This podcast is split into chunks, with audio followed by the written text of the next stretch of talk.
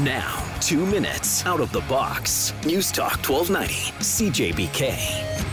If you see a TV, 60 inch, razor thin, wall mounted included, a picture that looks better than what your eyes actually see, and it's on sale, even if you have a TV already, even if it's close to 60 inches, even if it's already mounted on the wall, you will still think about buying that sale TV. It will probably be hard to get yourself out of the store. You'll make up all kinds of justifications in your head. Well, the TV that we have is kind of old. These things don't last very long.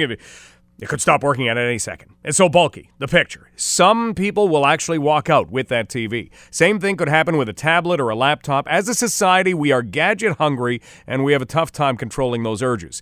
If you feel that way, then you know how as many as 28, probably closer to 26 teams, feel in the National Basketball Association.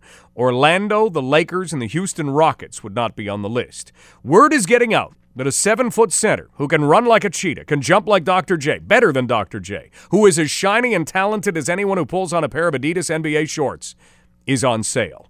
There is a sticker price for this season, but a willingness to pay that and an ability to meet league trade requirements, plus a bag of basketballs, would probably land him. His name is Dwight Howard. It would make a big splash. He's a big guy. You have to think that as we head into All Star weekend in Toronto, that someone is trying to justify it in their minds right now. Don't do it. The Rockets want to trade him. Along with Howard's skills, there's always some kind of intangible, it seems. When something's on sale, you always have to look at why it's on sale. Was it returned by someone else? Was it dropped on the floor in the back? Is it a retired floor model? Did the manufacturer discontinue it? Everywhere Howard has been, there has seemed to be an issue. Orlando, the Lakers, now the Rockets. No one is really saying what the issue is, but it's there. And teams need to be careful to look past the wonderful, shiny sale item and realize may not be any different when he's in their place. Two minutes out of the box, brought to you by Bill Answers Courtesy Ford Lincoln. Head to the showroom and check out an Edge, an Escape, an Explorer, and the Quick Lane Service Department is there to keep your vehicle running beautifully. Say hi to Scott and Kyle.